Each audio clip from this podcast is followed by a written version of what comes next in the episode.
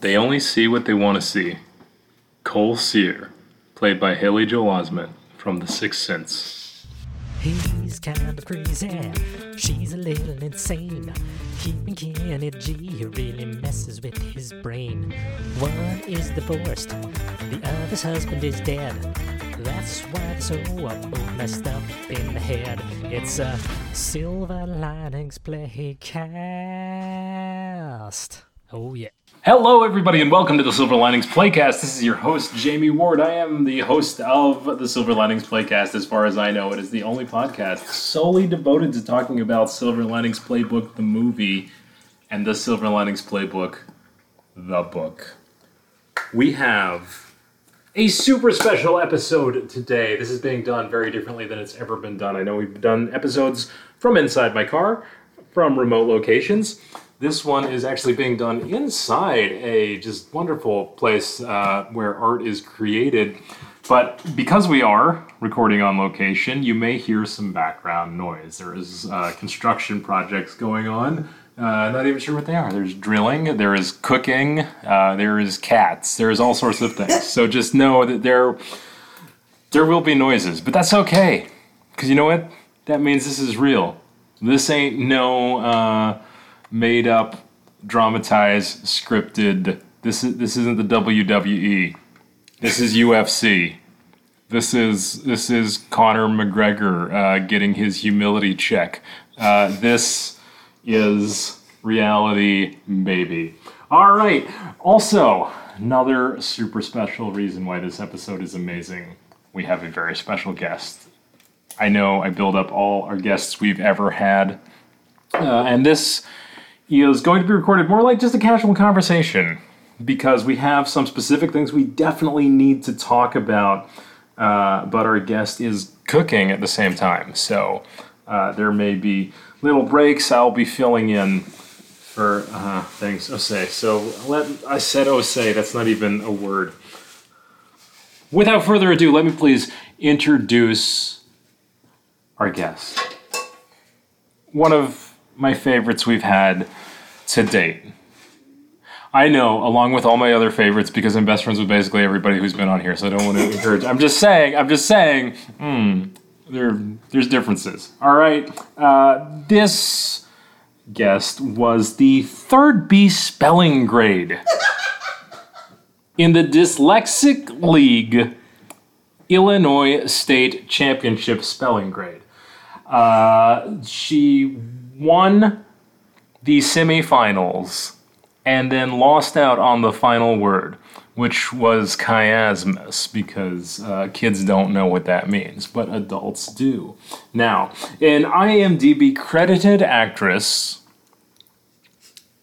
and a student of Gordon Ramsay's masterclass subscription service available for 199 not a sponsor of our show if they'd like to be masterclass please know i am looking for my first sponsors anyway we had an amazing time rewatching the movie silver linings playbook It took us four days. how- it was it, it took place over a week a week's time i think i uh, two trips a week's time three days Two locations. two locations. uh, it finally took the assistance of two other people to help us sit down and get through it so that we didn't stop it at the rate we were. We only paused it like four times, I think, the other night. Yeah, Yeah. that was really good. One of those like an hour so I could go get food. Yeah. Uh, and then I came back to watching videos of myself instead of. we have to entertain ourselves, you know? Anyway, uh, Miss Katie Pilipauskas is here with us this week. So, claps. Hi. Hey, Chip. Uh, Hi, Chip. yeah. Glad your plane didn't crash. She had um, some amazing observations. This was a really cool rewatch because I actually saw a lot of things that I didn't notice, and you can probably guess I've seen the movie a lot of times. No, I picked you. up so many details that I'd never seen. Like, uh, like there was a guy named Doug. Was it Doug Culpepper Yeah. or something? Who was Yeah. the teacher? Yeah. Never even realized he had a name in the thing. Yeah. But the thing I want to talk about, well, let me start off with the questions that I always love asking my guests. Uh, Uh, well, first, let me get your opinion. What did you think about the movie? I thought I was not gonna like it, like everybody else. I thought it was a dumb sports movie at first, um, but it, I mean, not when I first started watching it. But I really enjoyed it, and I definitely will be watching it again. Excellent. So, so my big questions I always ask is when do you think that the character Pat fell in love with Tiffany? When did Tiffany fall in love with Pat? And what kind of relationship were they looking for? Uh, you had some very interesting observations that I didn't even think of when we were watching it. Uh, so can you can you explain some of those moments if you remember? Yeah. Um, well, it's it's all like for like you know we paused the movie like a hundred times in the first thirty minutes. Um, but the first time that I noticed that it was kind of a mutual but confused feeling was when she leaps out of the bushes and she yells "Hey!" when they're running. Um, because it caught him off guard, but he was hoping to see her he was running past her house, you know, so there was already that inkling there. I wouldn't say that they were madly in love at that point, but I think that they also fall in and out of love quite a few times. And that's the interesting part that I'm so fascinated by because I think I'm just a dumb boy who always thinks uh, movie uh, uh, relationship progression is like, oh, the characters fall in love and then they work towards a thing. And and you identified several points where you thought that maybe they question themselves and fall out of love. Yeah. When and, were some of those? Um. Oh man. Okay. So they fall like she falls out of love for sure when they're talking about the dance stuff. Um, but also that those scenes were really intense. I'm gonna tie back into it. Hopefully, my ADHD is gonna be real It's absolutely fine. Um, they started falling in love with themselves, which I felt like during those scenes. Yeah, it was more of a love story, I guess, like between them accepting who they are, but also if they don't exist. Or, you know, but can't get too far ahead. Another super important thing that I had never thought about the characters falling in love with themselves. And I think that's such an important part of the concept of love. We've talked about love on previous podcasts, and that's an important thing, right? Like, I think in we always think of relationships as two people pairing together um, and sort of like finding that compatibility and perfection. But I think it's a very important thing for people to know who they are and to accept themselves, right? Because how can you connect with another person if you don't know what you're even bringing? Yes, and also, if you're bringing something like you know, in the very beginning, we talked about um, when they meet at the. Oh no, we didn't talk about when they meet at the dinner. Um, she was putting on a front, so he's intrigued by her at that point, but he doesn't know what he's what he's dealing with, and she doesn't know because they're both kind of well he's a little bit more i'd say he's a little bit more authentic in that scene because he doesn't necessarily want to be there but like he's hoping maybe to see Nikki or something like that, and there's all these other emotions, but he's very centralized on him. That's like like narcissistic, you know, not narcissistic, but like very self-centered type stuff.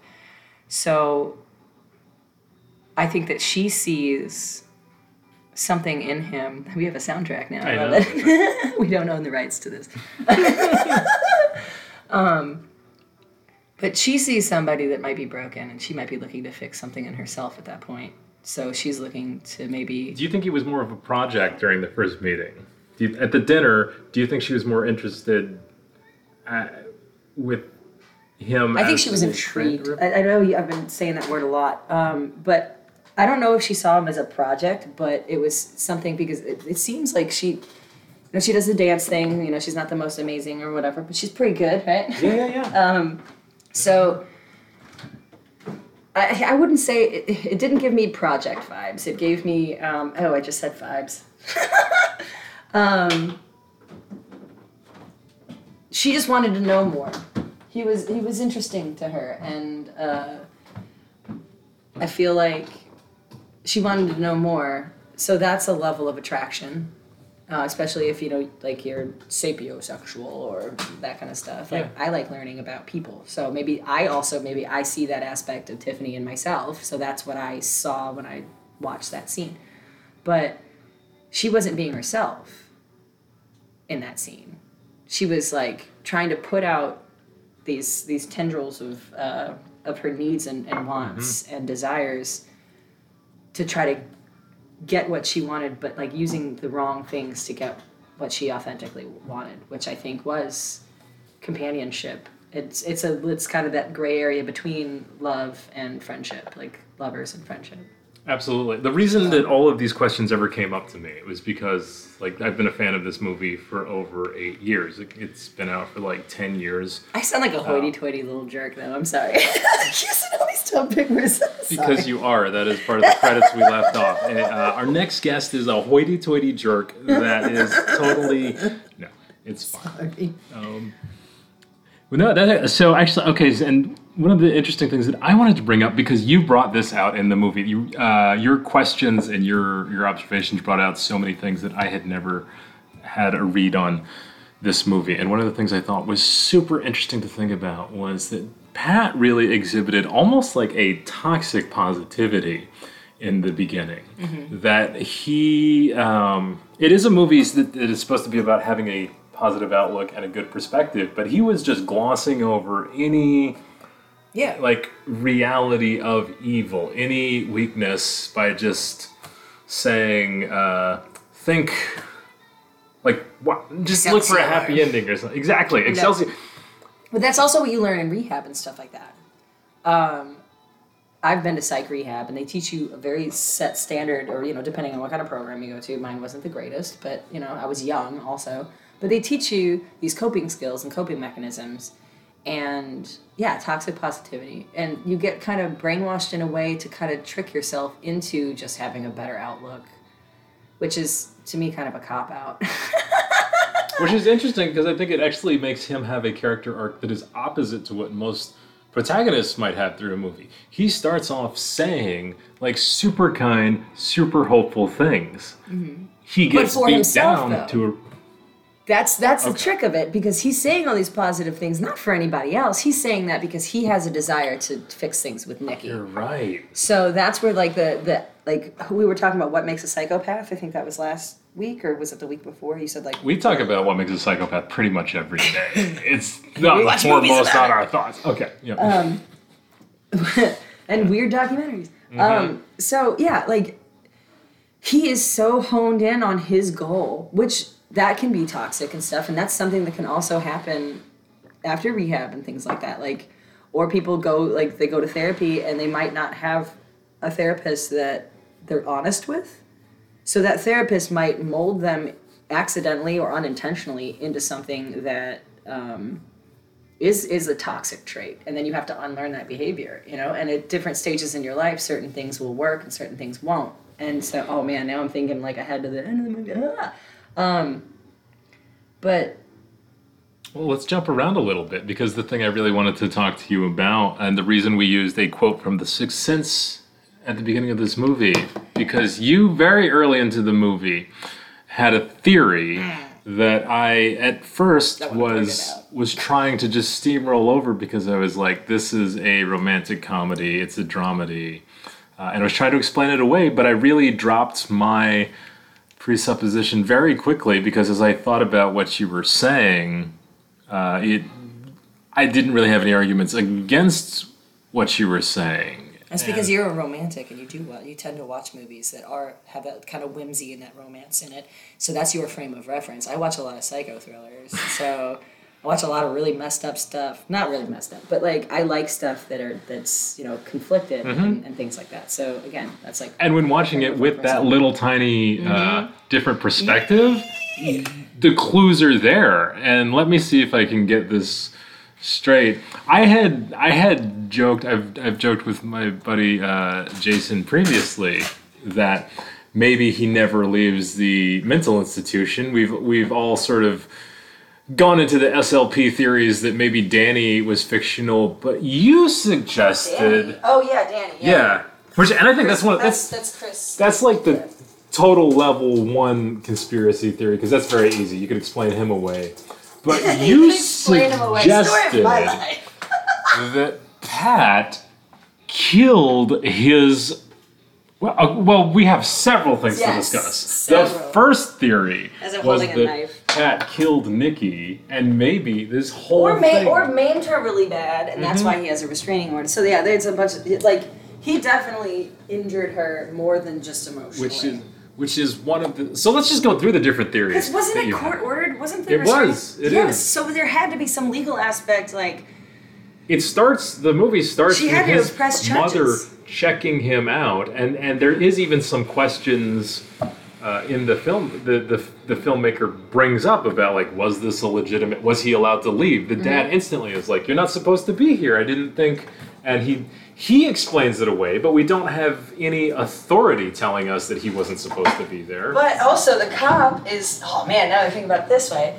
The cop, like, he seems like I've been assigned to your case. Like, he wasn't prepared enough for it because he does handle the situations kind of brashly. But like when you are, I guess when you are assigned something like that, I would assume that um, they would have like a whole a whole jacket on you, Mhm. like and all sorts of stuff. So he's he also did seem fairly unprepared. He acts like a think about it. family friend. He just like shows up when he hears some noise. He's like, "I'm, I'm just checking on you." It's also it's a Uh, weird it's I a need- weird character.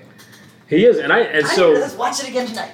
you were breaking down some of the actual cinematography, and when I when I watched that, they they shoot Officer Keogh very interesting because what happens is there's a close up of his face. They open the door. Yeah. There's a close up of his face, so you know that there is a man at the door, and Yes. then they do a close up of his his name tag, so you know his name. Then they do a close up of his police badge. That so could you- be that could be uh, from Pat's perspective. that's what I'm saying. It's it's actually like they're visually telling you, hey, he is piecing together the idea of this is a police officer instead of actually Ah. You didn't mention that before. I it was No, something that I Hooked me. there was a lot of things going on because I think we spent we spent like four hours legitimately watching the first 40 minutes of the film Oh, the yeah. first time. Oh yeah, easy, easy. I'm sorry. no, it's wonderful. I, just, I want to skip ahead really quick just so I can make sure we cover everything a little bit. When we finally did the final watch through, where we completed it uh, with with your friends, you were had the new theory that maybe this was like uh, a kid story, like a playground type story. Like these were all in high school. Imagine like an older Peanuts, and that he was Oh. just turning it into like these adult scenarios, but it was sort of in the imagination of a yeah. of a kid that didn't have enough um, a good relationship with his father or parents. Like he, Mm-hmm. a relationship that might not even be biological. oh. If you you had so much like Yeah, I remember. Oh, that was yeah, that was at that was at their house. Mm-hmm. Okay, yeah, yeah, yeah. Okay, cause yeah, cause the way he. Tr- oh, because yeah. we're, we're breaking down the events and we're like everything has a parallel for little school rules like Mm-hmm. like the dance could have just been how he was justifying going to prom or something Yeah, or homecoming, or oh, you know, homecoming with football and stuff and like he- that, because he had the football Yeah. thing. Oh my goodness, bam! Because okay, because he had to go to the football thing, and his dad's betting on the game and all that kind of stuff. Yeah. So that oh, that could be that's wild.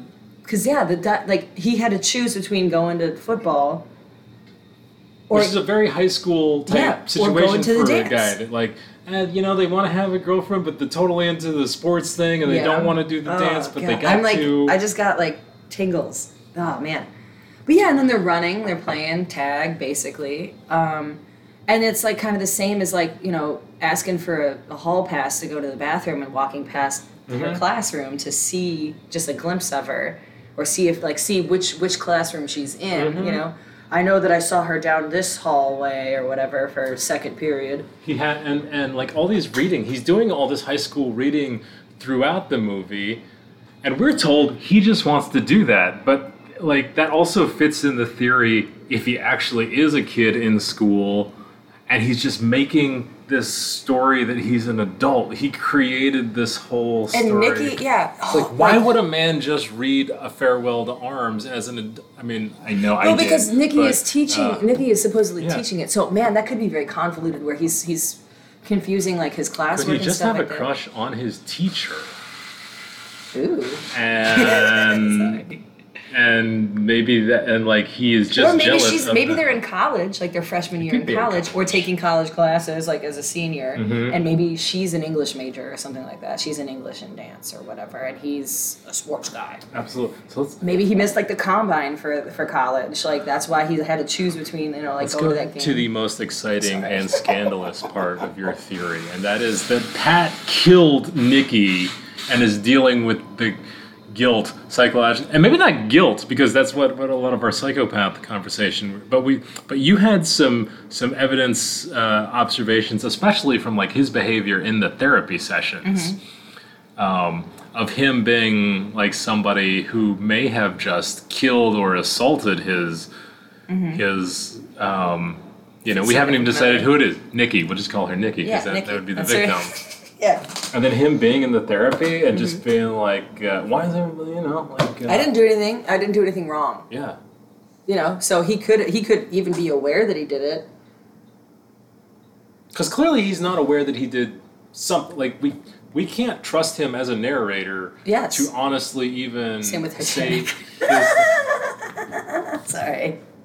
No, this is so. This is the amazing part, right? We watched Titanic after Silver Linings Playbook. We watched one of the most classic love stories of all time, and then we watched the movie Titanic right after, and we watched it way faster. What it took, we could have watched Titanic three times in the time that we watched Silver Linings Playbook, right? And then I had the theory, uh, following Katie's idea, that possible. What was mine?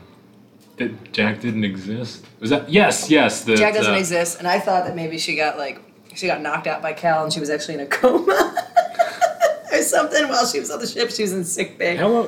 It had been 84 years. In eighty-four years, yeah. Yeah, we're supposed to trust this woman that her memory. She's never like- told anyone before. He only exists in my memory. If I and I hope that ties into never- Silver, I'm gonna like, start oh. making. When I'm old, I'm just gonna make up all these stories about amazing things that happened when I was young. I'm just gonna be in the nursing home. It's like being Big Fish. And Boom. All Big, big fish. right, let's go back to dead people. Dead people. All right. Sixth Sense. No, I'm kidding. So Okay. the the reason you you brought up the idea that he had killed Nikki, and I was hesitant at first, but but instantly he killed her. I dead. jumped to this idea. She's at the dead end. somehow. Either like, like. e- Sorry, I didn't mean to interrupt you. Go ahead. No, please, you're the guest. They they have heard from me all I can. I, you're here to bring new perspective because I've I've been rehashing the same things for 76 weeks now. Seventy-seven. I recorded two episodes in one week. So it's, I've Uh. actually only been recording for 76 weeks, which if you'd listened to episodes like 50 through 60, you would have known because I know. Well, I have to. I have to That's pause fine. them every ten minutes to talk, think about it. Yeah. I just started. I'm on episode but two. so, so Nikki may be dead, and I instantly. or she might not exist. He What- could have killed a puppy or something. He you- something triggered his his psychotic break. What do you think is like? You came up with both of those theories, but which which are you leaning towards? Would you rather Nikki doesn't exist at all, or Nikki was killed? Which do you think there's stronger? In the first half of the movie, I thought that he had done something to her. Um, and there's there's certain parts of the movie where that that conspiracy or theory or both uh, can be picked apart.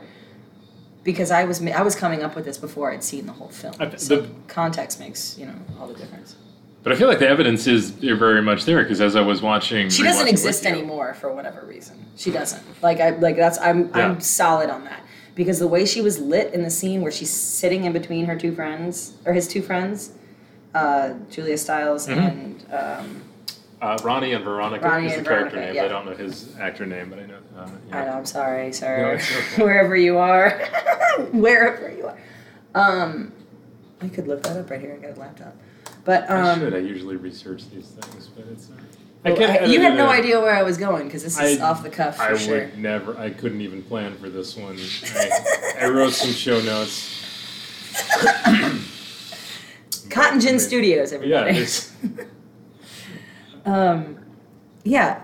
So I don't think that she exists anymore, regardless. And I know that she was not there. Like in my mind of minds or whatever, she was not at that dance competition. There's absolutely no way. and knowing the way that she's filmed at the end was exactly why I never uh, told you that like that wasn't a plausible theory because I was about to right when you brought it up the first time. I was about to say no wait, she appears at the end of the movie. But then I thought She about it she doesn't it. appear in the book, though, you said. They portray it in such a way. It reminded me of The Sixth Sense, actually. Yep.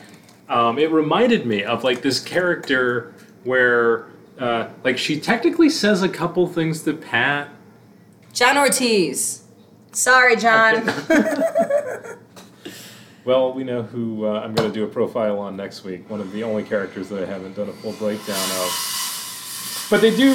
They they film See, her. he's hacking up the body right now.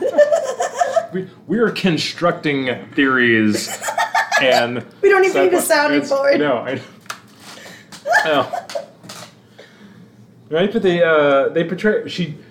Uh, she's framed so that um, she looks like a betrayal of like the memory of her friends or something, right? She doesn't really interact with anybody. The only lines she's visually heard is between her and Pat, and it's basically like, "Hey, how are you?" Well, Ryan and Veronica though they kind of lean in, but it's like they both lean into her, so she's like a passage Mm-hmm. between those two. Like, like I'm pretty sure that they lean over and talk. Well, I have to, I'd have to go back, but They lean in to talk, but you can't. None of it can be heard. yeah, and she Uh, she makes vague gestures and things like that. But um, And that's also the way like the Sixth Sense played it, where Yeah. they would position a character so you assumed they were interacting, but when you look back, you realize. He's pulling a Shyamalan ding like, uh, dong. yeah, David O. Russell is an even better director than most of you all realize because he Shyamalan better than Shyamalan. You didn't even know there was going to be a plot twist in this film. Um, also, the characters are aging incredibly fast, That M. Night Shyamalan appears in Silver Linings Playbook twice. If you were the first person to find those scenes that he is in, email me at silverliningsplaycast at gmail.com to win your prize, which is. Uh, none of that is true. in the other room. None of that. Yes. A fixed chair. Speaking of um, of uh, aging, Mm-hmm. do we want Oh. broccoli in this pasta sauce? Yes. Awesome. Yes. What? Uh, what? What are you making? Uh, surprise pasta. Okay, surprise pasta. That's my absolute And I have. Uh, oh yeah, here. Let's talk about that for a second, so I can get back on Let's talk about. I talk about like all that has to be brought up. SLP has to be referenced once in the episode. it does not have to be talked about. We have talked about everything. I have literally just read chapters of Neil Gaiman's The Graveyard Book after saying my favorite books other than Silver Linings Playbook. So please talk about food because you cook a lot and you've been making some great stuff. Uh, what are you? You made some great stuff last night. And I Jamie cooked as here. well. Yeah, Andy cooks. Uh, oh that's- Jesus! We uh, are so tonight. Um, I believe you are. I know. I see some spaghetti squash that is out there, and you have some red sauces Yes. and I made some that white from sauces. scratch. Uh, what What are some of the ingredients that you are playing Um, with tonight? I'm just kind of cleaning out the fridge and the freezer so that I can restock a little bit more. Tell us what state we're in right now. Oh, we're in Uh, Louisiana. because you you guys know if you have listened to this or just know me in person, which I know every one of you have, you know that I am always running to this state for the food because I love. I'll be honest, okay? I'm I'm in love with the idea of Cajun food and stuff. Uh, I had a po' boy for the first time. Ooh, hey, plug, plug for Daryl's in Lake Charles, Louisiana. Yes. First po' boy experience for Jamie, and it was heavenly for us. It both. was amazing. I, it really.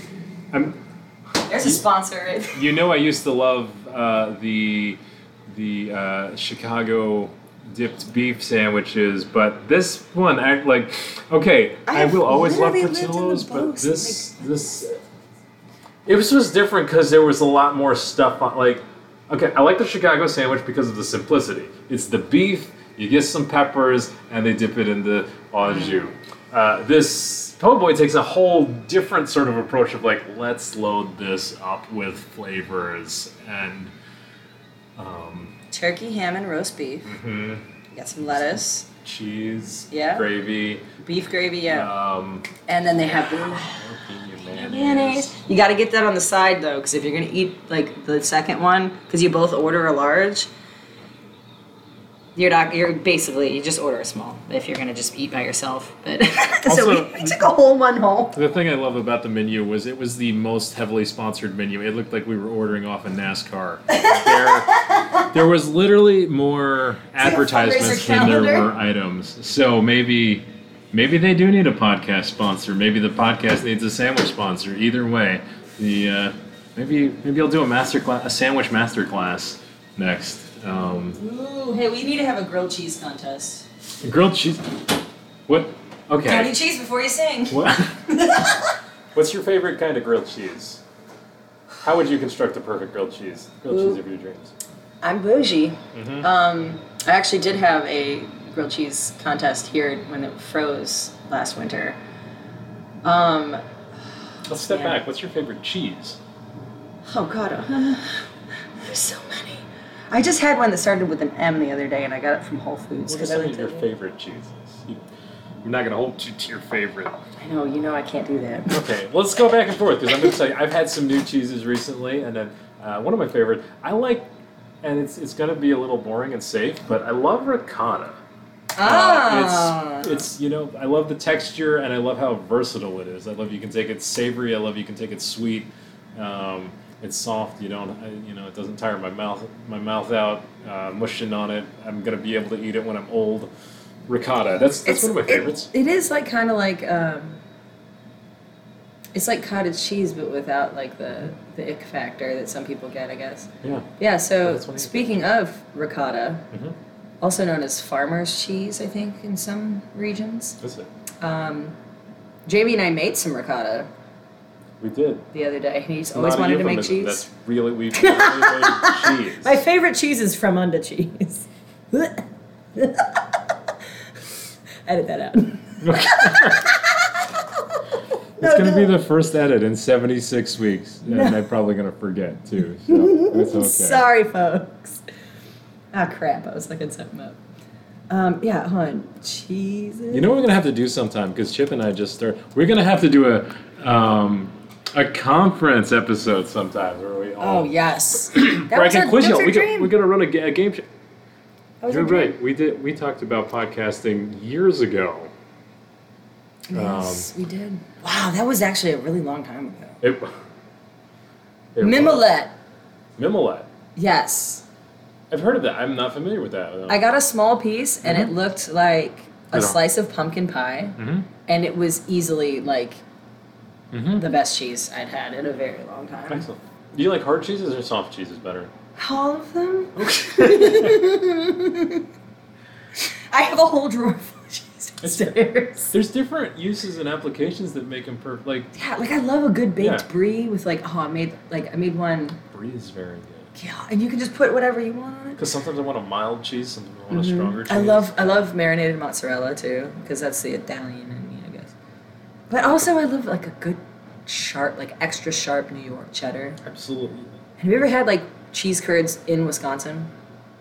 Uh, I I feel like I have because it's I I, I don't have a I probably not not good enough because do I they don't have the memory of it. I want. What wish do they had. do when you bite into them?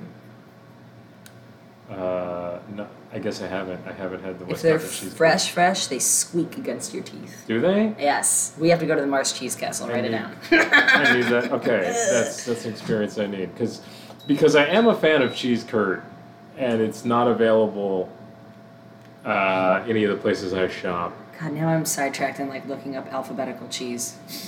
But uh, uh, I'll tell. So I had for the first time the other day uh, mascarpone, Mascarpone. Mars- and it was uh, that was delicious. Mm. Um, I don't know why I want to make a crème fraîche joke.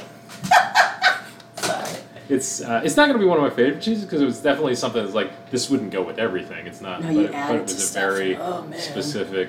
It was like a good dessert cheese. Um, it, was, it was sweet. Because there's okay, so like I love uh, I don't know how to say it, Gr- Gruyere Gruyere. Gruyere Gruyere. Gruyere. Yeah, but I usually eat that because I love French onion soup. Um, and like that's Speaking the perfect soup for that. But it's also I, I wouldn't probably sit down and just eat uh, Gruyere.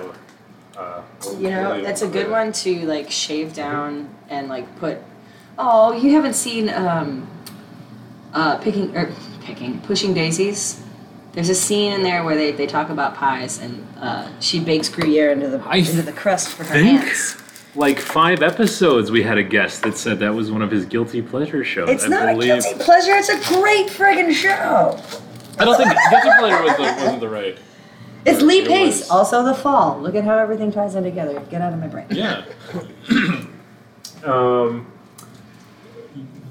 Yeah. Oh man. Now I'm just on this. So there's gonna be sound effects because now I got It's good. That's that lets people know that this is real. And scrap uh, bag. also, see, you see how how you guys as listeners have saved me because how many weeks have you listened to this, and I am in the dungeon. Uh, sad Technically, you're and in the lair. No. Yeah, it's different though. I'm out. I. You're back on the road. I haven't. Uh, I've, I've had human contact within the last 48 hours, which is very different from many of these podcasts, which has been like months of the only use of my voice was recording these. Uh, oh, you were about to cutting onions right now. This is just becoming a cooking, narrating. That reminded well, when we were talking about French onion soup. I was like, oh, I gotta do the onions. But Gruyere, and like, okay, so you were talking about grilled cheese. You can take Gruyere, caramelized onions, and like a like slices of bacon or something. And I did a grilled cheese. So I mean, I know it's technically a sandwich at that point, but um, I did French toast as the the slices. I, I yeah. Hold up. I know French toast Hold is like your favorite. Rewind and explain this to me again because I wasn't prepared to hear. The, what, what was this? Can you can you describe the construction layer by layer of this thing that you just said you created? Oh, there's a bee. this- Oh, come on, you butthole. Good. Extra sound effects. That's what. Um, yeah. Okay. So I had I had Gruyere, or no, no. I'm sorry. It was smoked Gouda. It wasn't Gruyere. I lied. It was smoked Gouda, and I caramelized some onions. One of my favorites. Okay. Right. Yes. Okay. Um, I put some some of that fig jam that we ate the other day with the ricotta. mm-hmm. I put some of that on there. Mm-hmm. and um, I did um, French toast. I bought some, yeah, like as the bread. so I I only egged one side though. I want that to happen. Hey, can't eat cheese before you sing. I know you Whoop. like th- th- this is a thing that doesn't need to like needs to not happen No, in the, it does. I got in all the that near future, but in the future future. But I like can't in the wait to future. cook. Uh, I gotta make kudos too. Oh my goodness. I never.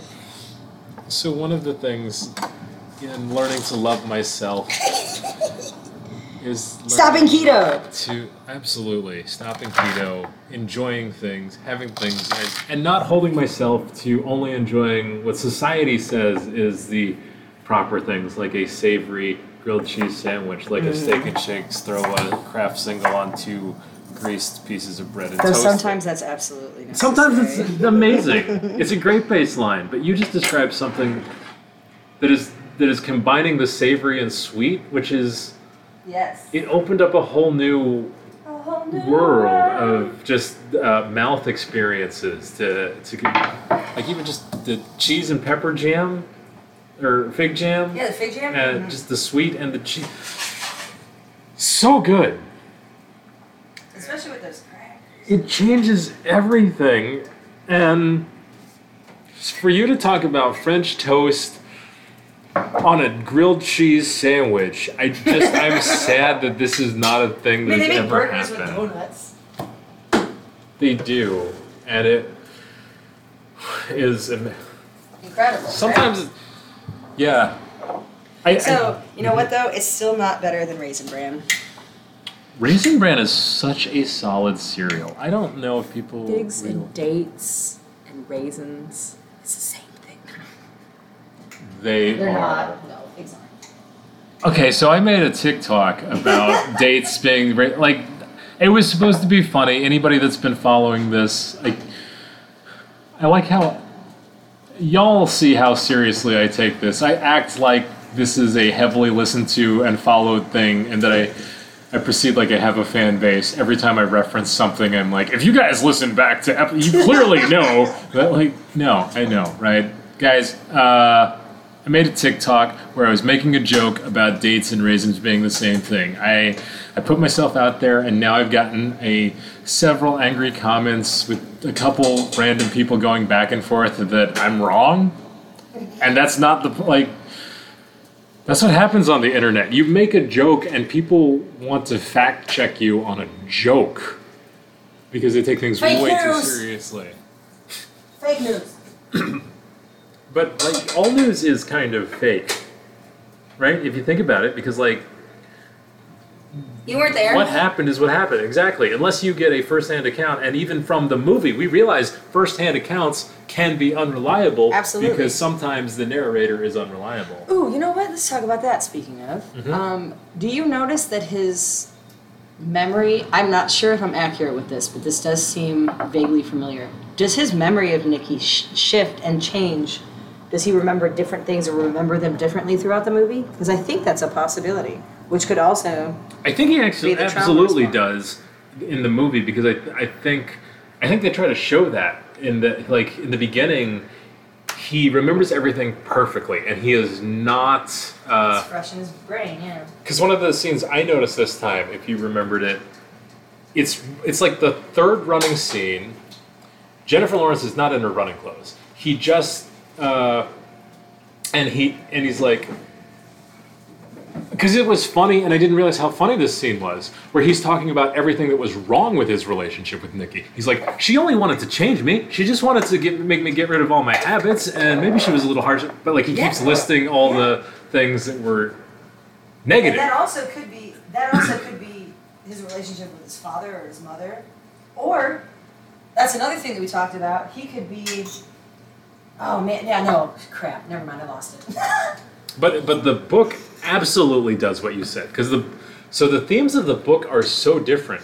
The themes He of the book, his he's paranoid uh, because he's in the institution for five years, and so the book is actually about he comes out and he doesn't even recognize his town. I have a new theory. What is your new theory? You know how they f- like his the, his dad and him fight, Mhm. And that kind of brings him back, and he gets very childlike. Yes. Childlike. What if the reason that he's in rehab is because also oh, when then when his dad answers the door and he's like, you know, it was just a misunderstanding mm-hmm. because that also happened with Nick or not Nikki with uh with Tiffany and him when he kind of blurs out mm-hmm. when she's like, you harassed me or whatever. That could be a flashback to his dad probably beating the crap out of him when he was a kid mm-hmm. and blaming it on Pat. Absolutely. Oh man. That's uh, that's so sad. that's the thing you pointed out too. The whole idea that. Um, he might not even be his kid. He might not be because there's definitely a lot of dialogue that is like not natural real people speak in the beginning where where uh, Robert De Niro keeps being like I'm your dad you're my s-" like but like keeps reinforcing this point verbally that people wouldn't really say in real life he keeps saying like you're my son watch football like a son would with his Yep. father and it's um, And I firsthand have uh, have witnessed that when, uh, like later on, I know somebody personally that found out as an adult that they're even though she was raised by her father, it's not her biological Absolutely. father. And he is very similar to that with like, oh, I'm your dad, I'm your dad. You know, so um, that also again that's my frame of reference, but yeah. But I have a very similar claim. Uh, just to, uh, I actually found out that my parents are not my biological parents. I, there was indicators that I did not look like them most of my life. But actually, two years ago, I tried to buy kimchi, and every white person in my house said, "This is the most disgusting smell I've ever smelled. You are not allowed to have that." And I loved it. And I, You know and that's when I did some research and found out I'm Korean uh, and that I am genetically predisposed to eating kimchi and loving kimchi. Let him have cake. Here's some kimchi right here. Oh, and there's Take a a, big bottle of kimchi because. Okay, so the sound effects you are about to hear right now are me eating fermented cabbage, kimchi. Oh my god, that looks so good. Oh, so It is. It is so good. I hmm. wish.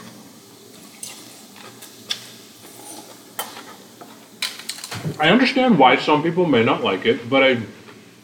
But it's a great food. I. It's super healthy. Um. It smells strong, but like. You get used. It's garlic, you know. There's pepper. And cabbage.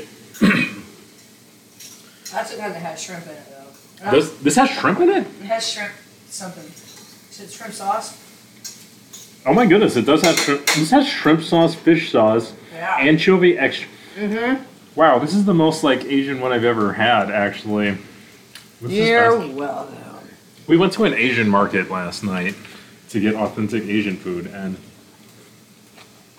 that was quite an experience. We got all these. Wow, All the Americanized crap. it was. Oh yeah, what's this Mr. Squid stuff? Baked seasoned squid. I wish you guys could see this. Can you get a, a Can you put something in the show notes? I will. It looks like it.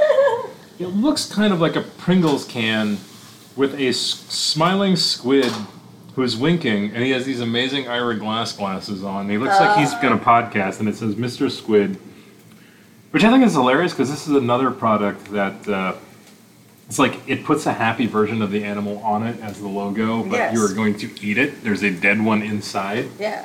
Oh, this is a Thailand product too. So, Chip, maybe you've had Mr. Squid, baked seasoned squid. Check it out. Let us know if it's good. Actually, you don't have to. We have a can right here. We still you can you can email us at silverliningsplaycast at Google. When you get around, we could we could uh, we could stream uh, all a taste testing at some point. All together. Find some weird foods, and I'll video conference call with you, and we can eat weird Asian video meal. Um, do you do you know the food? Have you ever watched the Food Theory channel, the YouTube Food Theory channel? Is that the one where they they take like different things and they try them together because they taste? No, like there's a guy who comes up with like conspiracy theories about food. No, but that sounds amazing. Write it down. Okay, actually, we Wait, I think I've seen something about that because I know like oh is that the one where they do the episode on MSG? I don't. I don't know. I haven't seen all. He started with a, a game theory and a movie theory channel, and then he got into food. And he told me the most. Not me. I watched a video on one of the most amazing food conspiracies that I ever heard. Have you ever heard uh, that Thailand sent Doesn't exist. a whole bunch of chefs over to America to make Americans love Thailand. There's an actual governmental program to train Thai chefs just to come to America to open Thai restaurants, So that and that. Uh, and he That was like saying, the ultimate. That's like the ultimate tourist trap. Like, and that's oh, the I want to go to Thailand, and then they, they market it. That's genius. That's what. the- I, one, I thought it was genius, but two, I'm like, this is also the best conspiracy in the world because like, there's nothing wrong with it. Like, you send people over to make people love something about your country, And then they want to go visit. visit. Like, yeah, exactly. So, and that That's is what America does with their their Thai news. restaurants have been throwing up everywhere. Like Oh, nobody, yeah. nobody had had Thai food twenty years ago, Oh, yeah. but like ten years ago, now everybody is familiar with some type of Thai food, and that as far as ethnic restaurants go, there's more Thai restaurants per capita in America than any. Because like Really? I, I believe um, like. Uh, No, this is weird. there's more Mexican uh, ethnic people in the U.S. than any other group, but there's a, but there's more Thai restaurants per Thai people here than there are Mexican restaurants per Mexican people, Thank you for clearing that up. and that's because the government in Thailand uh, has a pro. They train them. They give them a grant. They say go to the U.S. and and I'm like yes, every country, please start doing that. I want Lithuania to start doing that. That would be a that okay. That would, that didn't come out in the credits, but uh, Katie's background is Lithuanian, and and I am not Lots familiar of other with things. I'm a mutt. that. I'm a Jew. But what kinds of, uh, or are you familiar with the Lithuanian cuisine? Ooh, yes. We're uh, actually What going to foods do be. y'all like? There's a lot of potatoes. There's uh, there's a lot of potatoes. Uh, lots of like. I mean, there's. Okay, so there's this. Since Christmas is coming up, let's talk about that for a second. Um, my family on the south side of Chicago. Um, we celebrate on Christmas Eve and we go to midnight mass, or at least I did when I was a kid. I don't really practice anymore, but um, they do a mass at midnight all in Lithuanian, in that neighborhood, and um, we celebrate something called Kuchas, which is spelled I think K U C I O U S, but there's like a there's some like umlaut or something. That's the third remember. B spelling grade champion right there. Um, so that's that's what we celebrate on Christmas Eve, and you do twelve dishes, but they're supposed to be meatless, but fish is okay, and you have a toast and all this kind of stuff. It's very traditional, um, but obviously we've Americanized it, and it's awesome. But it's Is like the 12 dishes the same symbolism as the 12, twelve apostles. Yeah, apostles. I think I I think it's the twelve apostles.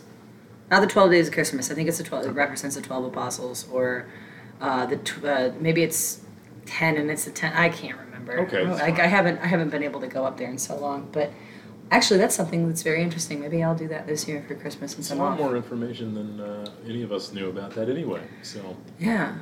Um, man, they have like they eat a lot of beetroot too, a lot of root vegetables. So, um, like there's vinaigretas, which is like diced beets and peas, and like it's like a pink and green salad. It's just So very colorful. Vegetable-based diet than Mm, yeah. Yeah. Um, I mean, no, they do they do eat a lot of meat, but it's usually like dumplings or something, or like kugelis is You described that when we first. uh, That was one of the first things I ever learned uh, through you. Can you describe that dish because it sounds amazing? And I still, in like a decade, have never tried it. What is kugelis? I was, I, everybody used to, oh, I guess my dad used to say that it was like a potato quiche, but without the crust. But that's not necessarily accurate. On, I saw one. Um, we'll look it up and put a picture in the show notes because Oh, it, yeah. I've seen a picture of it and it looks kind of amazing. Um, Potatoes are wonderful. There, there's so many things you can do. Oh, with yes. them, so.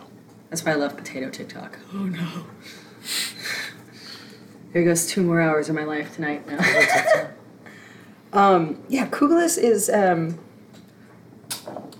it's it's potatoes and bacon and onions and condensed milk and eggs, um, and it's it's very simple. But you grate the raw potatoes and you bake it in a casserole dish where you like put it in your oven for like 500 degrees. You just mix it all in a big. It looks like a, it looks like slop when you when you throw it in the casserole dish. But when it comes out, it's this like pillowy. Um, I wouldn't quite say bread pudding. And I mean, people make it different. Like some people make it a little bit more dense. They use less milk or more milk. Some like more fluffy. But yeah, I guess it would kind of be like a potato pudding. Um, and you you can cut it into slices or squares. And my favorite part is when you reheat it the next day and you cut it into small slices. And you fry it in some butter in a pan for breakfast, and you put a big old dollop of sour cream on it. Oh That's fascinating. Um, I, I don't want to end this though without talking about uh, what I think is your favorite food of all time. And I've really come around on the philosophy of this because actually, a number of years ago when I was at the World Series of Comedy in Las Vegas, the very first time I ever went, this is like probably eight years ago or something. Uh, I was having dinner with one of my fellow comics, and we were sort of getting into some deep philosophy and talking about all the sad things that made us both comics. And I asked them what their favorite food was, and they said soup, and I almost wanted to cry because I've always, in my head, thought of s- soup. It made me so sad. I'd never heard somebody say soup was their favorite food, and the only thing I could think of was basically like cabbage water, which is weird because I actually love Hot liquor. Uh, stuff like every every soup I can think of, I actually do truly love, but I had never thought about the idea of soup. And then uh, several years later, I met Katie, and she said her favorite food was soup. Yes, indeed. And I might have been being a little biased that I didn't want to cry about it. I wanted to somehow make it work. And then she started describing different things, and actually has a whole life philosophy that basically like life is soup. It is. Why are why why do you love soup, and what are some of your favorite kinds of soups? I like the soups, kind of like I like this pasta sauce. Which technically, if you want to break everything down, something can be a soup, a salad, or a sandwich. There is no, there is nothing else in existence. That's a whole nother theory that we can talk about. Um, but my favorite soups are the ones that um, that's still not cooked all the way. It's okay, it'll cook in the sauce. Um, it's, it's like when I clean out my fridge and I just kind of throw some stuff in there. I'm having a bad day, and just that comfortable pot of soup. That like I did this for myself. I did something nice for myself today. I fed myself. Like sometimes that's hard, you know, when you're depressed or when you're busy and tired and worn out. And those are like those are my favorite soups. But I also really like if I want to go traditional, my favorite soup like that I could eat all the time is uh, or um, I can't pronounce it because I have a lisp. um, and I don't speak Lithuanian, but it's a cold beet soup. So, yeah, those would be my two favorites. One of them is just kind of whatever, you know. I think one of the reasons I didn't like soup is because back in 2007, uh, part of the um, counterinsurgency theory I was studying, we read a very important book in our military education called Learning to Eat Soup with a Knife, and it made an analogy about how to uh, quell the insurgencies, political and religious-based insurgencies in foreign countries is like trying to eat soup with a knife because it's a you're basically attacking a problem with the wrong type of thing, trying to uh, stop a social problem with a military solution. I'm glad you're over that now. I'm kidding. Yeah, totally. Like everything's good now. Uh, I mean, Thank God. I don't know Um, what I would do without you. So, uh, so maybe that was it. Maybe it was just a philosophical uh, fear of soup. But I actually made soup last night, uh, which was a cold soup because I learned about cold soup. I've had gazpacho before, which is a cold soup. Uh, is is ice cream soup? It Yes. becomes soup. Ice cream would be technically considered a Is soup. cereal soup? Yes. So raisin bran is soup. Yes. So is raisin. Life is soup. It's a metaphor for life. Does that mean my favorite food is soup too? Yes. I'm having I'm having like a sixth sense flashback now to all the okay. What is one of your favorite cereals? Ooh. We're talking about this. My default answer is cinnamon toast crunch. Okay. Ooh, I have I'm not some- sure it actually. Now is, I want coffee because I have cinnamon toast crunch cream. but I like the I like this. It's probably not actually. It's a dependent thing, and there's so many more cereals from. I'm gonna. I'm gonna give you my two. Then they're gonna they're gonna be very Mm-hmm. esoteric because they mean something to me. um, and I guess I'll tell you why because why not? Uh, I like Kix because that was one of the fancier cereals that we could get, and Mhm. I really enjoyed it. Like I enjoyed eating it in the mornings before school and stuff because we couldn't really afford a whole lot. So Kix was kind of like a special treat sometimes. Uh, I do like Frosted Flakes though too. But then my second favorite though is grape nuts because my mom used to eat those all the time because she was you know trying to diet and doing all this kind of stuff, and I wanted to be more like my mom. And she would legitimately get mad though because they were so much more expensive, and she's like, "This is my this is my cereal," but like it was so funny though because I'm like. Ah, I ate your cereal, but it was like cute to me, so I'd have to like sneak like a little mug of grape nuts and I would like douse it with sugar. I mean, that was also like the same time that I was like sneaking into the pantry and like eating scoops of iced tea mix. so maybe, maybe I'm just highly addicted to sugar. It could be like I think. Well, we all. Ah, sugar is the conspiracy theories. Um, So Nikki's dead. one of my okay, this is not one of my. I hated cereal when I was younger, but I, so one of the reasons I hated it because my family.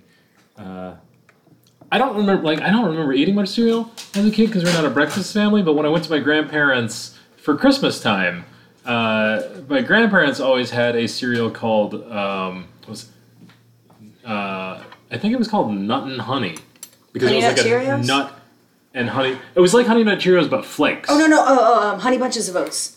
No, it's called Nut and Honey. What? Yeah, because they loved making the joke about what do you want, and they'd be like, "Oh, and he wants some nut and honey," um, or something like that. It was. It I gotta look that up.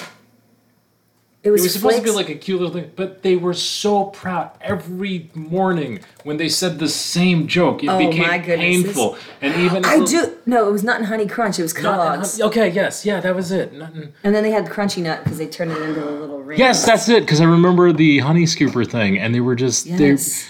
And even as a child, not being Then a professional comedian, I knew that that was not funny. They were making a sex joke. Your grandparents. I don't. I don't think they meant it that way, but if they did, then more credit to them. Uh, but no, I mean, but actually, a lot of. I feel like that's kind of a parenty joke when you find a product that's also a phrase to like s- to say it with that inflection, like you're saying a sentence. Parents are so proud when they find that. Dad jokes rule. It's like I'm telling you, it's like the best. I should just They be. do. I should just do like dad jokes all the time. Not really. Absolutely. Almost Katie Pilipowskis. We are at 59 minutes, which is awesome because that means I managed to do an actual full episode. Thank you so much for being on this episode. Can we get you back on a new episode sometime to talk? We probably have many more things. have to your talk people talk to my people. Okay. No, I'm kidding. We will. Yes, absolutely. Uh, thank you. This has been amazing. Uh, I hope you guys, if you have any input on these theories, you know, you know always. You know on the outro, I always plug. You can hit us up on all the social medias. This podcast is available where all uh, podcasting platforms are available. And email me at silverliningsplaycast at gmail.com with your theories about did Pat kill his wife? Is Nikki real? Is uh, Danny real? Did Tommy ever exist? I didn't even hit on that. Is Pat's uh, Pat Senior's biological son? Uh, or do you have your own theories about Silver Linings Playbook? Um, until next time, you know, tune in next week or any week as long as we're doing this too. As far as I know, the only podcast solely devoted to talking about Silver Linings Playbook, the movie, and the Silver Linings Playbook, the book. Until next time, we will see you down the road and Excelsior. He's kind of crazy. She's a little insane. Keeping Kenny G really messes with his brain. One is divorced, the other's husband is dead. That's why they're so messed up in the head. It's a Silver Linings Playcast. Oh, yeah.